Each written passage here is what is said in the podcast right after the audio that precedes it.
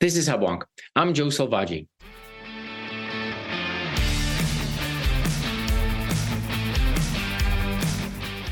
Welcome to Hubwonk, a podcast of Pioneer Institute, a think tank in Boston. For most of the history of the United States, a federal income tax was deemed unconstitutional. But the ratification of the 16th Amendment in 1913 erased that constraint with a single sentence. The Congress shall have the power to lay and collect taxes on incomes from whatever source derived without apportionment among the several states and without regard to any census or enumeration. Since 1913, taxable income has been understood to be money that is either earned through a paycheck or from profit earned from the sale of an asset. But the US government is challenging that interpretation of income, taking its case, Moore v. USA, to the Supreme Court. In oral arguments heard last week, the US Solicitor General asserted that taxable income may also be levied on the increase on the value of an asset regardless of whether the owner realizes any of the income from that asset. While the details of this case involve unusual tax provisions on American ownership in foreign companies, the principle at stake is whether income must be realized in order to be taxable.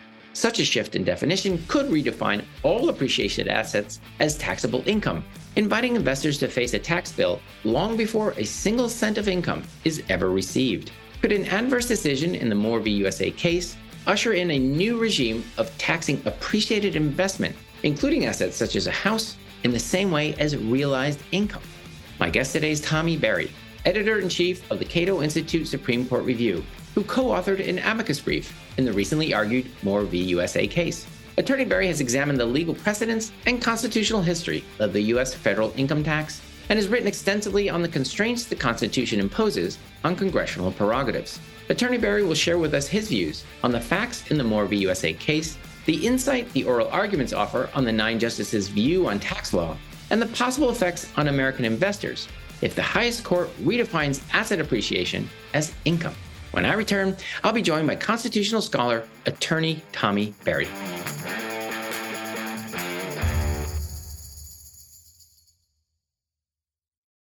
Okay, we're back. This is Hubwonk. I'm Joe Selvaggi, and I'm now pleased to be joined by Hubwonk listener favorite and editor in chief of the Cato Institute Supreme Court Review, attorney Tommy Berry. Welcome back to Hubwonk, Tommy. Thanks for having me. All right. Before we, uh, I'm, I'm going to surprise you with this remark. Uh, before we dive into our topic today, which is going to be about taxes and the Supreme Court's ruling about taxes, I want to congratulate you on your recent induction into the uh, esteemed ranks of the lawyers of the Supreme Court. I'm not sure what the title is, but uh, before we get started, share with our listeners what happened and how, how you were uh, fortunate enough to be among the the elite attorneys who can stand there before the Supreme Court. Oh well, you're you're overselling it a bit, but I appreciate it. Thank you. Uh, uh, it it requires the arduous task of having been a lawyer for three years, uh, having two hundred dollars, and having two current members of the Supreme Court bar who are willing to uh, vouch for my character. Uh, so that was and filling out many many forms, and then when you do all that, you get an invitation to come to the Supreme Court uh, and be sworn in in person, which I wanted to do. I was eligible during COVID, but you know, getting sworn in just through mailing a piece of paper isn't as exciting. So I, I held out for when they started doing it in person again, and just so happened to luck out that the date I was assigned uh, was a pretty big oral argument, a case called Rahimi about the uh, Second Amendment. And what's really cool is on the day you get sworn in, you get absolute front row seats. I was literally two feet, sitting two feet behind counsel table at the front of the Supreme Court. Uh, and my uh, boss and, and, mentor, Clark Neily at, at Cato Institute, uh, gets to go up to the lectern and, and personally ask the Chief Justice uh, to admit me to the court. And the Chief Justice makes eye contact with me and says, Mr. Berry, your motion is admitted. Uh, so I definitely recommend to any, even if you're never going to argue at the Supreme Court, which I certainly won't, I don't think uh, it's, it's an experience worth doing.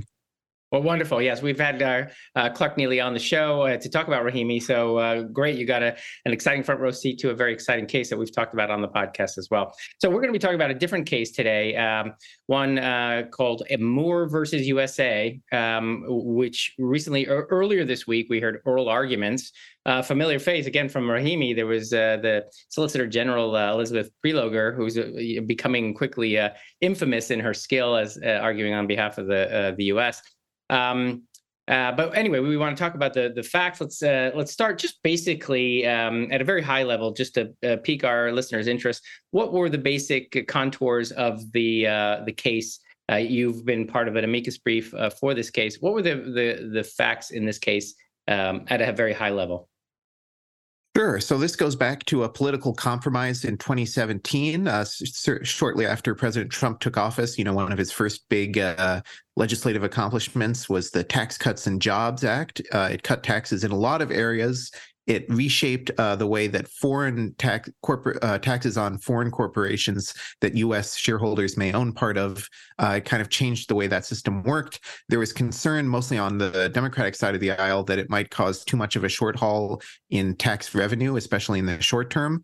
So, as a compromise, they invented uh, a one-time only a very unusual tax that they called the mandatory repatriation tax.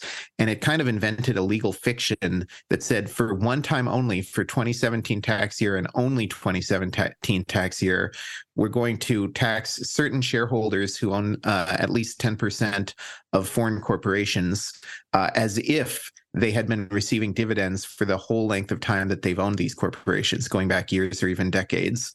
Uh, so it sort of looks at what was the earnings of that corporation during whatever time that they held uh, that that shares in that corporation and treated it as if they had made a profit off of it. Uh, even if in fact they had not, uh, which is why I call it a legal fiction. And and unusually, uh, it didn't look at just one year; it went back uh, for however long that they held ownership stake. Okay, so we've got some facts in the case. We have a couple. I'll just introduce some some more specifics. They, I think, they invested about forty thousand dollars in a firm that's in India. Um, I think they co-invested with a friend. They own about thirteen percent, which clears that 10% or more uh, uh, share. Uh, as you mentioned, it's the 2017 Tax Cuts and Jobs Act, uh, and it, they sort of got swept up in this so-called mandatory repatriation tax. Um, but they had never actually received a penny from this company. They just essentially notionally their their their value in the in the firm had increased. Uh, I don't have that number in front of me. Um, but effectively, this is a, a, tax in this case on the notional in, in, increase in their uh, the value of their assets, not actual income that they have received. So we're going to be talking a lot about income, what that means, about you know how it is that the government is able to tax us, the federal government is able to tax us. Um, so let's get a little history lesson here before again we dive into the facts more deeply in this case. How is it that the um, uh, U.S. the federal government can tax our income. Uh, again, I think our listeners might be surprised to learn that for the vast majority of our country's history, we didn't have a federal income tax. Where does that come from, and how is that constitutional? That's right. So during the uh, Constitutional Convention, there were many compromises. As a, any, anyone with some knowledge of that history knows, many of the compromises were about big states versus small states. Uh, one of the fights was about, you know, the Congress, the House, and Senate. Should one represent larger states more? Uh, the smaller states didn't really like that there was a U.S. House where the big states would have more representation. Uh, so they got a concession, a kind of what the framers thought was a, a clever uh, sort of two sides of the coin uh, compromise, which was that uh, not only would larger states have more members of the House of Representatives, they would also have to pay more uh, in so-called direct taxes. Uh, now they didn't define what that term was, but essentially they said whatever a direct tax is, uh, that that would be apportioned among the states based on population, the same population formula that's used to uh, allocate representatives. So if at the time Virginia, you know, was three times as populous as Rhode Island, you would have to take three times as many direct taxes from Virginia as Rhode Island. Now, what might immediately become apparent there is that that makes no uh, reference to the incomes of the various states and not every state has the same level average level of income uh, some states have much higher per capita income than others do. So it quickly became apparent that if an income tax is a direct tax it wasn't going to be feasible to impose an income tax on the basis of income across the states so to use a, a modern day example i think massachusetts has the highest per capita income I think uh, Mississippi might have the lowest, uh, but if they have roughly equal populations, you would have to, under this original rule, uh, take the same amount roughly based on their populations from those two states, uh, with no regard to the fact that people are making way more money in Massachusetts. Uh, so the federal government tried to impose an income tax. They argued that it's not a direct tax, uh, but the Supreme Court, in a case called Pollock in the early 20th century, said, no, this is a direct tax. You do have to apportion it, uh, and therefore we're striking it down. And at that point, it became apparent that the only way to impose an income tax would be to pass a constitutional amendment that exempts income taxes from this apportionment requirement. The apportionment requirement effectively made it infeasible uh, to impose a federal income tax. And that's exactly what happened. The 16th Amendment, as a direct response to Pollock, was proposed, was was enacted and ratified, uh, and it exempts income taxes from the apportionment requirement. And ever since then, uh, we've had a federal income tax for that reason. Okay, so I think I'm, I'm keeping up. Uh, we wouldn't want uh, Mississippi and Massachusetts to pay the same tax uh, per capita because uh, presumably uh, it would be severely regressive, meaning the poorer your state, the harder that tax would hit each individual uh, member of that state. So, so until um, the the 16th Amendment, that was 1913, I believe, uh, you know, effectively it was it, it, was untenable. You, you you couldn't do it. All right. So now we're here. We are 1913. We do now have the 16th Amendment. It's ratified. Um, but the definition of income, when we're talking about the federal government, because it's been carved out as a special category, um, has to be defined itself, right? What does income mean when we're talking about it as a special case in the Sixteenth Amendment? Does does it, uh, you know, what does what does that word mean? Uh, because I think it's going to speak to what we talk about in the Moore case. Exactly. And uh, the Supreme Court has sort of uh, created a definition through case law, through a series of cases where the government has tried to push the envelope of the bounds of income. And the Supreme Court has a few times uh, struck it down and pushed back and said, no, that doesn't that doesn't qualify as income. So the key seminal case is an early case called Macomber versus Eisner. Uh, this is one where the federal government tried to impose taxes on essentially what would be called today a stock split. Uh, this is where uh, you might own, you know, there might be a million shares out of a stock and each share is worth $50. Uh, a, they instituted a, a split. Now there are 2 million shares, but each is only worth $25. So no one really owns anything more, really. The number of their shares they own doubles, but the value of each share is cut in half. But the federal government tried to nonetheless impose a tax when that happens. Uh, basically, tax everyone who owns uh, stocks when a stock split occurs.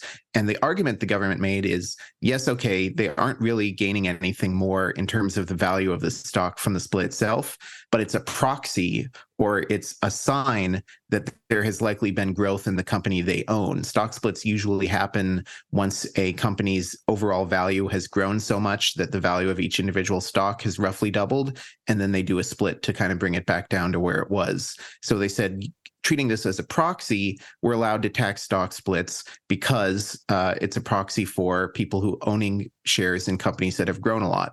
And the Supreme Court said, even if that's true, even if this is a proxy, and even if everyone's subject to this does own shares that have grown a lot, that's still not realizing income because until they get paid a dividend or until they sell it for a capital gain, they don't they haven't had any sort of benefit from this doubling. I mean, think about it. It could be that the company goes bankrupt the next day and then the shares they own uh, go to zero. So these are potential capital gains, but not yet realized capital gains. And the Supreme Court struck down um, the, that tax.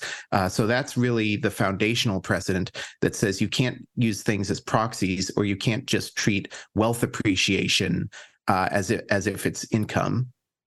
Okay. All right. So, um, uh, so the bright line there is again, though the government has tried creative ways to access money that has yet to be received, um, the real bright line seems to be that though your asset may have appreciated either through uh, proxy or some notional, let's say stock market spot price or something, uh, it, you it's not your money. It's not income. It's not taxable until you either receive it or get control of it. Is, is that roughly the, the line? Yeah, that's exactly it. Okay. All right. So now we we come to the Moores, which is it sounds like a pretty similar case whereby they have an asset. It's in a foreign country uh, company, um, and it, has gone up in value, um, but yet uh, they haven't uh, received this money. Now, I, I want to you know, I'll put a pin in this idea that often companies will retain earnings or, or you know, not distribute their profits or their earnings, uh, and and choose to do uh, other things with it. But this company did produce a profit that they retained. In other words, they reinvested. It happened to be, um, it sounded like a very good company that it helped uh, small businesses in in, in India. But uh, rather than distribute it to the Moores, they kept it. The value of that firm presumably because of the the growth of the retained profits grew the Moores didn't see a penny. How is it that this there's any claim to the increase in the asset as as defined as income? Hmm. So I would say that there are two. There's one precedent, and there's one other aspect of the tax code, which the Ninth Circuit at least uh, relied on heavily to say it's okay to treat this as as an income tax. So the precedent is called Helvering versus Horst, and that was one where, roughly speaking, a father um, bought a certain uh, instrument like a bond, gave it to his son as a gift. Eventually, uh, that came due. The son received money from it, and the question was whether the income tax could be then imposed on the father uh, rather than the son. Uh, and the Supreme Court said yes, it can be you don't have to literally receive ca- cash money to necessarily uh, realize income. You can have other types of benefits, such as the benefit of knowing that your gift has essentially accrued, that the person you wanted to give the money to has now received their money. So essentially, uh, when someone gives a gift, you can tax the person who gave the gift rather than the person who received the gift. Uh, but still, so the the question and what some people have interpreted that case to mean is you don't have to realize income at all to be taxed. That's what the Ninth Circuit said uh, when the Moores challenged this case and challenged this tax, and the Ninth Circuit rejected it. But the alternate reading that I think is correct is that the Supreme Court was simply saying realizing can have broad meanings, that it, it refers to some sort of benefit, but it doesn't have to be literal monetary benefit. Uh, it can be an emotional benefit or some gaining of control or something like that. So that's what makes it a little bit um, more difficult sometimes to def- draw that line of what's realization, given that it's more than just taking in money. If it were just taking in money, it would be a very easy line to draw. And then the second precedent, not a judicial precedent, but a practical precedent, is so called subpart F of the tax code. And the MRT, in some case sense, was based on subpart F, but it ex- expanded it in an important way. So subpart F similarly taxed people on mere ownership uh, in foreign corporations, even if they didn't uh, distribute dividends. But importantly, it was only based on one year at a time. Uh, and so it was more plausible to say, as somewhat of a legal fiction, that ownership in that particular year uh, of a of a stock of a company that was expanding was likely to go along with certain uh, increases in ability to control that company or ability to take advantage of that increase in in the value of the company in some way. Uh, what the MRT crossed the line that none had crossed before was treating accumulated increase in value back years or decades um, as as a legal fiction as as income. Um, but the Ninth Circuit essentially didn't see a, a, real distinction between Subpart F and the MRT. Uh, so it said, assuming Subpart F is constitutional, which the Supreme Court has never upheld it, but it's been on the books for 60 years. Uh, assuming that's constitutional, they said we have to uphold the MRT. They said otherwise, if we strike down the MRT, this 60 year old law is going to have to be struck down too, and we don't want to rock the boat. Yeah, it seemed to me, and again, we're going to talk about that now. The oral arguments, it seemed both sides were worried that, regardless of which way this goes, it's going to disrupt the past or the status quo, right? That that, that the status quo is at risk either way the Supreme Court argues or or or, or um, decides. So let's get to the actual oral arguments. Again, I mentioned earlier it was what I think is soon to be coming a legend. Uh, Elizabeth Prelogar. Um, uh, who argued for the U.S. Uh, what was the crux of the U.S. argument here, given the precedents you described? What was sort of the essence of of her argument, saying, "Look, the Moores owe this tax"? I think she was very smart to back away somewhat from the more extreme position that the Ninth Circuit took. So when the Ninth Circuit upheld it, they essentially said there's no realization requirement, and Congress, it's it, the 16th Amendment allows Congress to define income however it wants. In other words, we as courts just need to back off and not draw any line. Uh, Prelogar, I think, very smartly realized that the Supreme Court isn't going to have an appetite for that, that that would essentially make the 16th Amendment a dead letter if there's no judicial enforcement of it whatsoever. Uh, so she somewhat hedged on whether this is realization or not, but she left the door open. And I think she probably thinks this is the more likely winning argument to say this was in fact realization just under a broader interpretation of what realization means that if you look at precedents uh, or at least uh, practices like subpart F, this isn't really that different from it. And you can at least make some sort of stretch of a case, but still a case uh, that ownership in something that has appreciated gives you certain benefits um, that you can take advantage of. That perhaps ownership of some of stock that has appreciated uh, could give you more pa- leverage in negotiations or or things like that. So in other words, I think she was arguing for a very broad interpretation of realization, but still keeping realization there as some line that that the government can't cross, so that the Supreme Court feels like it's at least not you know opening the door to anything and everything. Well, I think in listening again, I'm the I'm the layperson. You're the expert. Uh, I just listened. I didn't actually. I wasn't in the room, but it seemed like it was a, a, colorful debate as, as to sort of everybody seems to be an originalist now, and they were trying to debate whether um, income. It, the word realized was left out of the 16th Amendment, and there's sort of uh, a debate whether uh, that was deliberately left out, meaning it didn't have to be realized, didn't have to be accepted and others saying income you know the definition of income saying realized income is almost redundant no uh, income isn't income mm-hmm. realized well say more about this this debate and whether you think it substantially matters I think it does matter. I mean, it is tricky because the the Sixteenth Amendment is pretty spare. I do think that the Moores, the challengers, uh, had some convincing arguments from things like dictionaries at the time, and it often was um, in reference to realization. And I think you could just ask, sort of, well, what's the alternative? What's the line besides income uh, that's meaningful, but that that goes beyond realization, especially if if realization is defined broadly? I thought the arguments were somewhat frustrating in that there was a lot of sort of amorphousness between are we arguing for a very broad definition of realization or are we arguing that realization um, isn't isn't a line and that you can somewhat go past it? Uh, but either way it sort of comes out it sort of comes out the same way in that i felt like the government was saying either way uh, it's it's a very wide latitude but it's not an infinite latitude. Um, importantly you know saying we're not you don't have to worry about your opening the door to a future wealth tax or a future, you know, property tax on every house anyone owns. Well, again, uh, then the the oral argument went into these sort of scenarios, which I was very sympathetic to these arguments, which say, okay, you know, if, if we sort of either throw out or define broadly realized, or say that it's almost superfluous, um, you know, I, I, don't know how that would work. In that we all, well, perhaps not all, but we all make money from income, uh, and we also make money from investments or the appreciation of our investments, our house or something like that.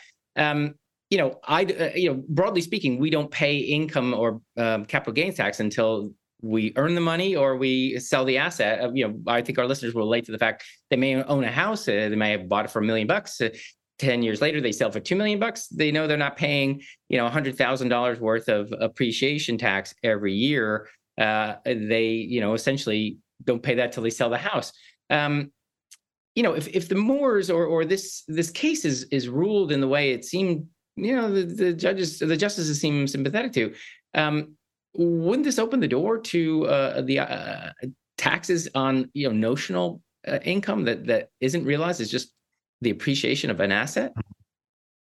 That's definitely the concern. And one thing to stress is that there's a difference here between federal versus state or even local.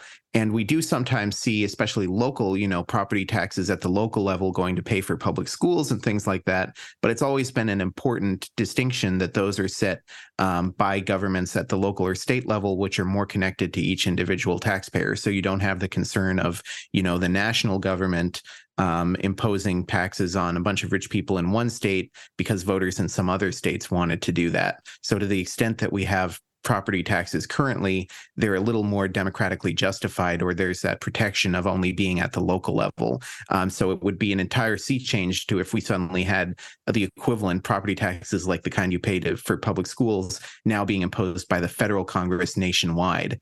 I do think the Supreme Court is is concerned about that, and they seemed like they were looking for the Solicitor General give them some kind of line to reassure themselves that they're not opening to the door to that. Which is why I lean towards the view that they're not, even if they do uphold this law, which perhaps they're leaning towards, they want to. They seemed like they were looking for some way to uphold it while keeping that realization argument and saying this was in some way realized, even if you kind of have to squint a little bit to see it. Well, that's that's a bit reassuring. Uh, again, um, I like to ask these questions because uh, as uh, as I've started to study the Supreme Court a little more, I realize it's not just nine faces. Uh, the, each justice sees the world very, very differently, and the law very, very, and precedent very, very differently. Did you see in the back and forth of the oral arguments uh, any clear divide between sympathies, you know, through uh, what we traditionally think of as left and right, uh, you know, uh, Republican appointed justices versus Democrat. I think I don't know who you would consider farthest right, uh, maybe Thomas or Alito, and farthest left certainly Sotomayor. Uh, were, were, the nature of their questions um, a informed and b sympathetic to one side or the other?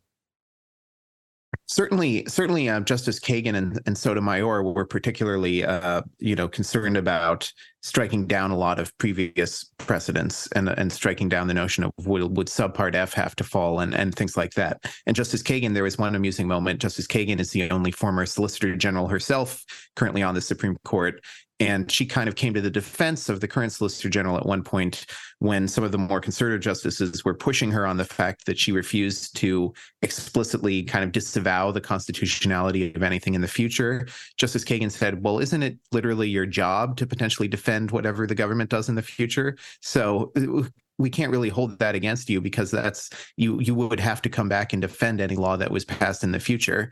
Uh, so in other words, Justice Kagan making the point that is correct that ultimately the court has to bear the responsibility to draw those lines. You can't ask you can't expect the government's lawyer to draw concessions about what the government can't do uh, in the future. Among the more right leaning justices, there was definitely a split with a few. Justice Alito, especially, were extremely skeptical and focused on the potential negative effects of of opening the door to unre- taxes on unrealized income. Um, I felt that others, like uh, Justice Gorsuch, were really looking for looking for some kind of compromise. And Justice Gorsuch even suggested, well, given that the Ninth Circuit didn't treat this as realization, could we even send it back? Could we remand it? Could we say you do require realization, but since it wasn't really briefed focusing on that as much, do we send it back for the Ninth Circuit to decide whether in fact there was realization here after we tell them that you need to find that to uphold uphold the law? So a lot of justices put very different um, possible outcomes on the table. Uh, from me listening again as a layperson, it seemed to me the justices or maybe the the argument or the whole uh, aura of the thing i don't think people uh, sort of understand the notion of of either retained profits or earnings that you know i, I would use an example very simple example um, you know if i have a stock that's worth $100 and and that that share earns $10 that year the company has a choice. It can distribute it as a as a uh, dividend and then i get it and i spend it i get income tax or they retain it uh, and build a new factory with it, right? And then in theory, my my share instead of worth 100, now it's worth 110 dollars. And someday the government will get its money um, when I sell that share. But ultimately, though my share has gotten more valuable, I don't pay any tax. That's kind of how it works, right? Um, and that's how it's supposed to work. Do, do you see like there seem to be nobody sort of grasping the idea that there's a value in you know leaving these uh, earnings or profits in the hands of those creating the profits so as to you know say mm-hmm. compound those profits did, did you did you see any tension there that seemed an uninformed view or eh, entirely legalistic rather than frankly an accounting question Right. Well, this can be obviously one of the frustrations of legal cases and legal argumentation is that sometimes you do kind of focus down on the uh, the trees of the legal question and miss the forest of you know would this be good policy or not? Now you know the supreme court to its credit knows to somewhat stay in its lane and its lane really is just the legal question the constitutional question. But i do think you're you're absolutely right that that as we're discussing this case, we certainly shouldn't lose sight of the policy issues, the problems as a policy matter that come from jumping into that process early, you know, taxing people before they've actually realized um, anything from it. I think uh, the Supreme Court, you know, they will often be self-deprecating when any case comes up about how they're not subject matter experts, whether it's tech, whether it's business, and and so on. And and that's true here. So um, to some extent, it's it may be a bit disappointing, but it's not surprising uh, that they mostly stuck in their line lane to history of the 16th Amendment, the the language and and the precedents they have to work with, and so forth again, yeah, I, you know, soapbox alert here. I think I, I worry that um, if we start taxing um, notional increase in value, a, it's very hard to assess, right? Like a wealth tax, how much is your house really worth? You don't know until you actually sell it, or your company. That, yeah, we can we can guess, and that's why we have a stock market. But just as the stock market fluctuates moment to moment, the actual value of a company doesn't. You know, it's just you know it's imagined uh, until it's ultimately sold. Um, uh, do you see sort of you know investors shaking in their boots, or, or you know, like what what, what possible mm-hmm. um, response? Uh, you know, would it be a legislative response? You know, what what kind of bulwark would we have against, let's say, suddenly saying to the government, sure, you know, if you think that person's wealthier, I think that the term they use from point A to point B or point a, a moment in time to a moment in time, defining income as the difference between what you were worth yesterday and another day, that delta, right. Both in income and value of your assets, is actual income. That to me, like made the hair on the back of my neck stand up. What do you think about that? Well, that's that's the concern is that if the Supreme Court opens the door, then the only uh, veto gate left is Congress and the president. Now, obviously, you would still have to pass the Supreme Court saying it's hypothetically constitutional to do X. Doesn't mean X is immediately enacted. You still need to get it passed through the House and the Senate and signed by the president. Um, but that's still, you know, you can never predict which way the political winds are going to blow, and and things get lots of popular attention, especially more populist policies, you can see a lot of uh, uh, popularity kind of snowball for it faster than you might think. So it certainly uh, is concerning. Now, I think you can still make a lot of good uh, policy arguments, as you're pointing out, to oppose that in the future. But certainly, uh, from a legal perspective, you'd much prefer that the court uh, draws the line now. And I think uh, one point about this case is it's I think it's actually good that this is a rather obscure law that they're deciding this issue under, because there would be a lot more political heat and that might be sort of um, obscuring things uh, if this were happening over, say, an Elizabeth President Elizabeth Warren signed wealth tax 20 years from now. Uh, then you know every partisan in the country is going to be fighting about uh, about it, and there might be more heat than light.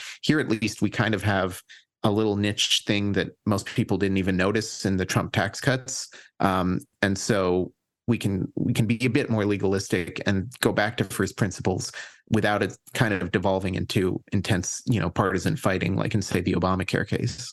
Okay, so so let's let's spell it out. We can um, I, I uh, win, lose or draw. You can't know. I guess this case will be handed down in the spring. Um, you can't know how they'll rule. I think it's a coin toss. Listening to the questions and trying to guess how they'll rule. I, I think what you suggested, and I think what uh, even uh, Solicitor General uh, Prelogar you know reassure the court that this ruling would be be very narrow. It wouldn't be broad sweeping. It would be just the facts in this case which maybe makes it less useful. But let's let's play it out. What's the worst case for uh, um, the Moores? What's the worst case for the us and you know what's the narrowest definition that could just in a sense leave us where we started yeah, well, worst case for the Moores is that they fully uh, adopt the Ninth Circuit approach. So the Ninth Circuit said no realization whatsoever. It's up to Congress. In other words, the the Sixteenth Amendment almost, in my view, becomes an ink blot uh, for for Congress to fill in the gaps, and uh, it's just a political question. That, in other words, as long as Congress wants to say it's income, that's when it's income. I don't think the Supreme Court will do that, but we saw the Ninth Circuit do that, so it's not entirely out of the question. Um, so that would be the worst case scenario for the Moores. Worst case scenario for the U.S. is that they do reach beyond just this this uh, tax, and they say, you know what, We've never uh, looked at subpart F, this the tax I mentioned that's been on the books for 60 years, but that doesn't really uh, make a lot of sense either. Uh, and they say, you know, we're going to set down a rule that any appreciation in tax held uh, can't be treated as income, and if that means that a likely challenge to subpart F in the future would succeed as well, fine. That's the line we're drawing. I don't think they'll go to either of those extremes, but those are both potentially on the table. What I think they will do is uh, what I think they want to do, as you said, is rock the boat as little as possible. Uh, have some ruling that doesn't affect any taxes currently on the books, except maybe this one, but also that doesn't necessarily open the door for any future taxes that would push the envelope further besides this one. So, in other words, they want to either strike down or uphold this tax without really affecting, you know, the people have said or thrown out numbers like you'd lose a trillion dollars in revenue if other taxes like this were struck down. And I think that's that's made them a bit nervous or uh, on the flip side, um, realize trillions of dollars in new revenue if if uh, it's broadly interpreted uh, in favor of USA. So um, yeah, a lot at stake. So we're getting uh, uh, close to our, the end of our time together. Uh, I hope we've piqued the interest of our, our listeners, both let's say the accountants among us, tax accountants attorneys, but also just ordinary citizens thinking, you know you know, can the government go after my my investments? And ultimately, I think this sort of reflects a bigger uh, disfavor uh, for um, investment, earned uh, so-called unearned income or, or, money made from other money. I, I, again, I'll get on my soapbox and say, look, I, I think an income from hard work is, is is virtuous, but when we ultimately invest, it's money that we've already earned. It's already been taxed. We can either spend it or invest it. And if you take away that investment incentive, we might as well just go out and you know blow it. You know, you you you investment money is, is money that you you risk in order to you know make more money you might lose it or you might get more money i don't know why that's fallen so out of favor um you know it, but it has. So uh, this, I think, this case um, definitely uh, stokes those flames of people who perceive, let's say, the a sort of a Marxist th- theory of, of value, the labor theory of value, which is money for money. Uh, money on money is, is sort of ill-gotten somehow. Uh, but I say the difference between the U.S. and our prosperity, and and either you believe the U.S. works harder, or you think investments you know make us wealthier pick your pick your uh, pick your uh, adventure. All right, so we've run out of time. Where can our listeners who are now excited about this case learn more uh, about your reading, your writing, your uh, your amicus brief, and ultimately your your your views on uh, the likely outcome of this case? Absolutely. So you can go to my page and see all my writings at the Cato website. So I'm at cato.org slash people slash Thomas hyphen Berry. Uh, you can also you, once you go there, you can search for for moore, and it'll it'll pop up pretty quickly. Uh, if you want to go to our amicus brief specifically, it's at cato.org slash legal hyphen briefs slash uh, more hyphen v hyphen united hyphen states hyphen one. So probably just probably just googling Cato Moore versus United States would uh, would be faster. Um, but either way, yeah, would love for people to go there. You can read kind of a 500 word summary of it at that page, and then you can click on the PDF if you want to read the whole brief. Wonderful, yeah, and of course you're very uh, avid tweeter on these topics, so uh, you keep us all sort of um, abreast of, of what's going on, uh, you know, while we sleep. So thank you for yes. joining me again on uh, Hubwonk, uh, Tommy. You've always always a great asset, and, and you make some dry topics come to life. You really are great at explaining complex issues to uh, to lay people like me. Thank you for your time. Thank you very much. Happy to. This has been another episode of Hubwonk. If you enjoyed today's show, there are several ways to support Hubwonk and Pioneer Institute. It would be easier for you and better for us if you subscribe to Hubwonk on your iTunes podcatcher. It would make it easier for others to find Hubwonk if you offer a five star rating or a favorable review. And of course, we're very grateful if you share Hubwonk with friends. If you have ideas or comments or suggestions for me about future Hubwonk episode topics, you're welcome to email me at hubwonk at pioneerinstitute.org. Please join me next week for a new episode of Hubwonk.